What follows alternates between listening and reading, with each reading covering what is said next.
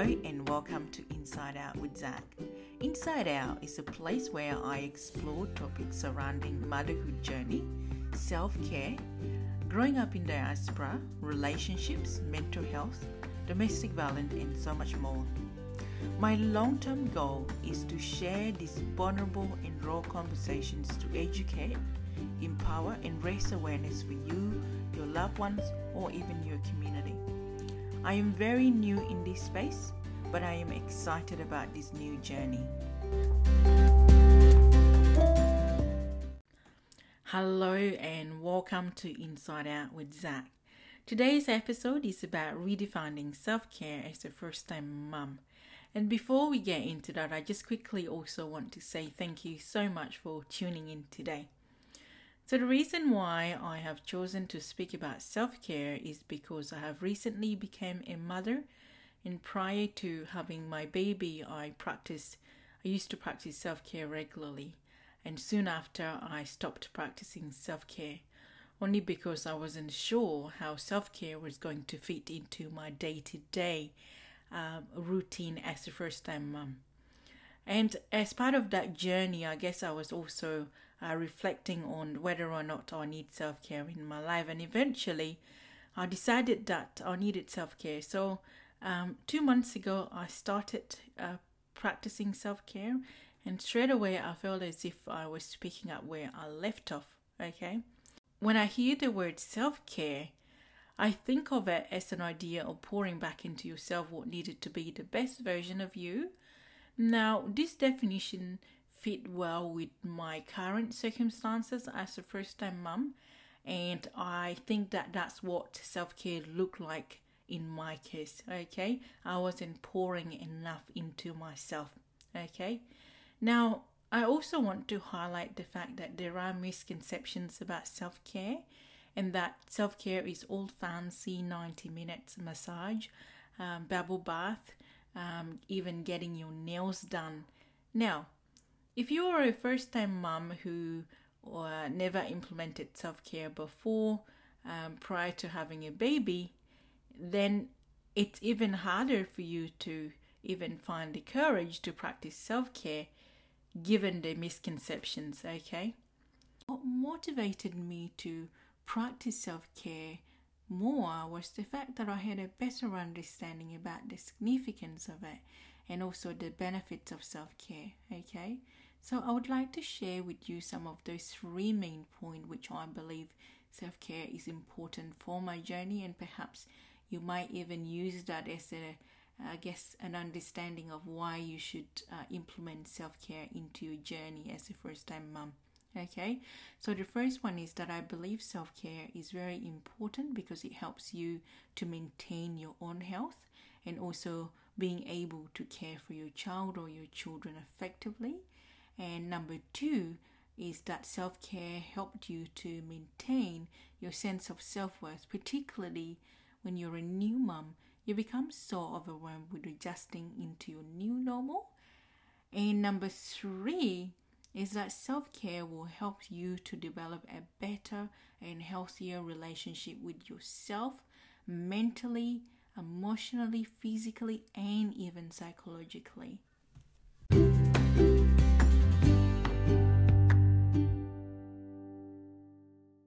However, even with better understanding about the significance of self care, it's really very important for me to still acknowledge the fact that self care can still be very challenging um, to practice for first time mothers or someone who um, have never practiced self care before. Okay?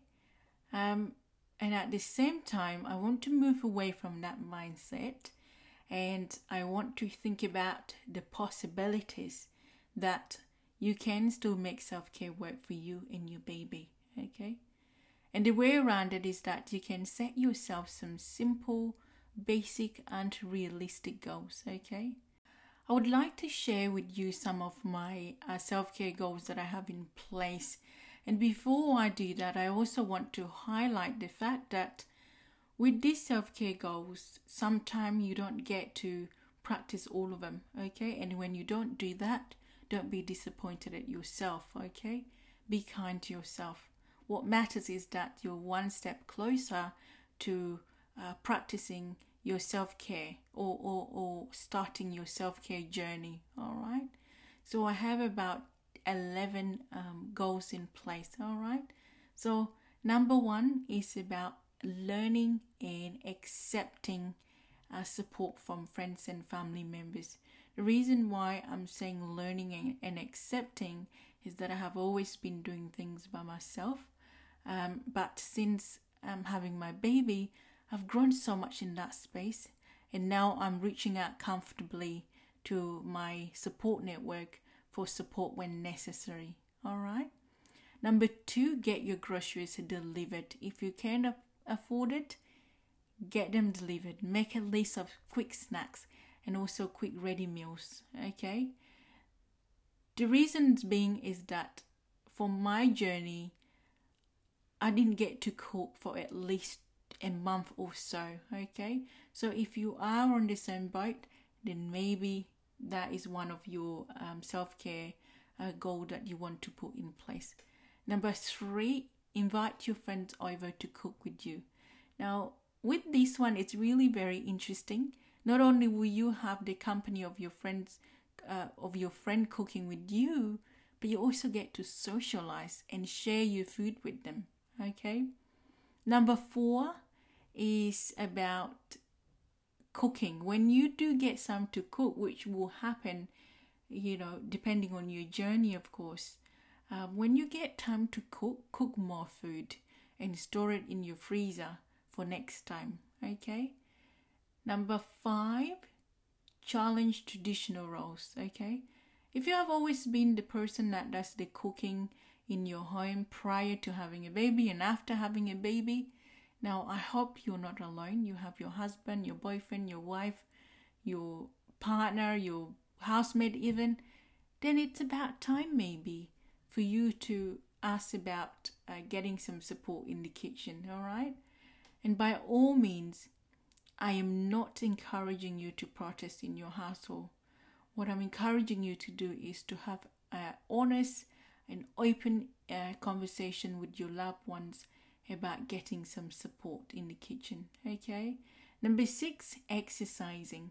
Now, I like going for a walk with my baby, um, and sometimes I also attend some of uh, mother's exercise classes. So if that is something for you, maybe you can also include that, okay? Number seven, finding some time to socialize with adults, okay? Now, I'm one of those people that can't go two days, three days without having adult conversation, okay? It's very important to me now.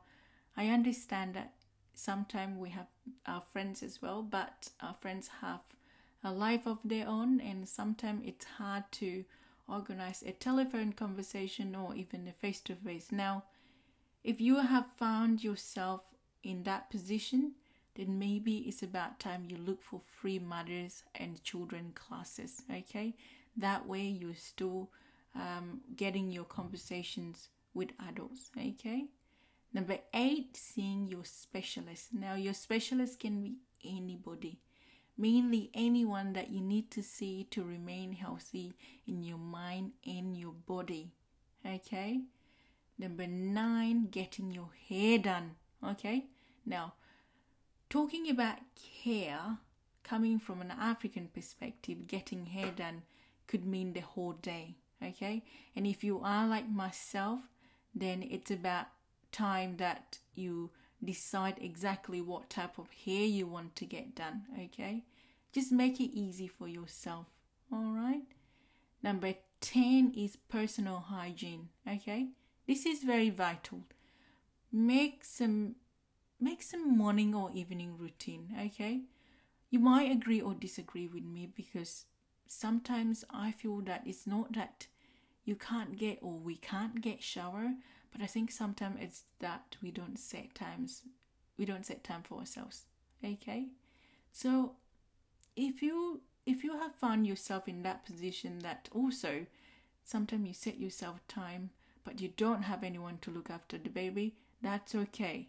Maybe you can implement one of my um, routines that I do, you know, I do use regularly that I take the baby with me to the bathroom. Okay, now I make sure that my baby is somewhere safe and comfortable and somewhere where I can still see them when I'm having shower. All right, and now this type of shower I'm talking about, it's not a 30 or 40 minutes. Okay, I'm talking about five minutes or less. All right. And last one, number 11. Find some time to work on what you enjoy the most to maintain your sense of purpose. Now, this is really very important because as a first time mom, it's very, very important to have the balance. Okay, so I hope that you can also include that in your self care routine when you do decide to practice it. Okay.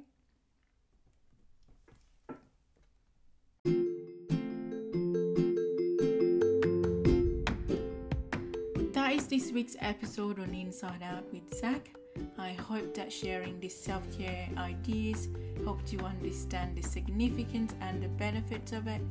I hope that you'll be able to introduce self care as part of your uh, motherhood journey. And I also hope that you're kind to yourself because whatever you do to care for yourself has a positive impact on your baby's well being.